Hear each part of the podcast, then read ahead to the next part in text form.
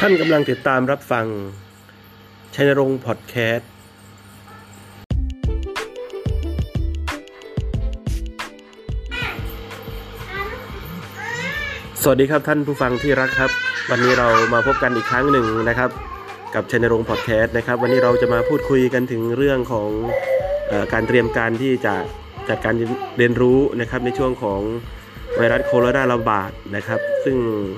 กระทรวงสาธารณสุขเองนะครับก็ได้วางแผนนะครับเตรียมการ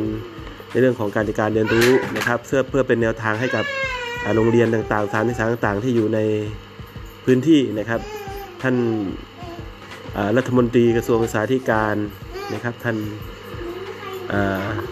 ทิพย์สุวรรณนะครับได้ให้แนวทางต่างๆไว้ดังนี้นะครับวันนี้ผมก็จะได้ขออนุญาตมานำเสนอแลกเปลี่ยนเรียนรู้นะครับกับพี่น้องเพื่อนครูนะครับแล้วก็ท่านผู้ฟังนะครับที่มีความสนใจในเรื่องของการวางแผนเตรียมการจัดการเรียนรู้นะครับก็ทางด้านกระทรวงสาธารณสุขเองนะครับนะร้อยละแปดสิบนะครับก็จะวางแผนนะครับให้นะครับจัดการรู้จากส่วนกลางนะครับแล้วก็อีกร้อยละยี่สิบนั้นนะครับเป็นส่วนของโรงเรียนที่จะจัดการศึกษาเองนะครับให้สอดคล้องกับบริบทของสถานศึกษานะครับวันนี้ก็จะมาเล่าสู่กันฟังในเรื่องของแผนการนะครับของ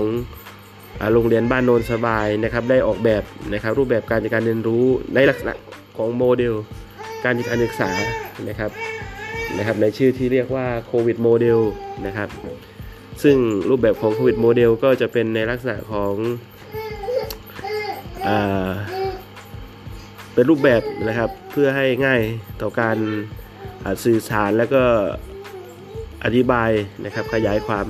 ให้พี่น้องเพื่อนครูได้มีความเข้าใจนะครับในเรื่องของบทบาทแล้วก็รูปแบบการจัดการรู้ที่แปลกออกไปนะครับจากการจัดการรู้ปกติครับซึ่งตัวตัว C นะครับก็คือ coordination นะครับ coordination ก็คือเรื่องของการติดต่อประสานงานนะครับก็ได้พูดคุยนะครับสร้างความเข้าใจกับพี่น้องเพื่อนครูในเรื่องของการติดต่อประสานงานที่จะต้องมีเพิ่มขึ้นนะครับไม่ว่าจะเป็นการติดตั้งแอปพลิเคชันที่ช่วยใช้ในการสื่อสารต่างๆนะครับโดยเฉพาะโปรแกรมแอปพลิเคชันที่เรียกว่า Zoom Zoom Cloud meeting นะครับซึ่งก็จะใช้บ่อยนะครับตัวนี้ก็เป็นตัวหลักแล้วก็เป็น Google Meeting นะครับแล้วก็แอปพลิเคชัน ดี แอล ที วี นะครับซึ่งจะเป็นตัวแอปพลิเคชันที่ใช้ในการจัดการเรียนรู้นะครับแล้วก็นอกจากนั้นก็จะเป็นเรื่องของการติดต่อประชาสัมพันธ์นะครับเพื่อให้พี่น้องประชาชนนะครับผู้ปกครองได้เข้าใจถึงรูปแบบกระบวนการต่างๆนะครับไม่ว่าจะเป็นเพจนะครับแฟนเพจของโรงเรียนเองนะครับแล้วก็โปรไฟล์นะครับโปรไฟล์ส่วนตัวของอ่าคุณครูแล้วก็เรื่องของไลน์กลุ่มต่างๆไลน์ผู้ปกครองในแต่ระดับชั้นนะครับแล้วก็ไลน์คณะกรรมการการศึกษา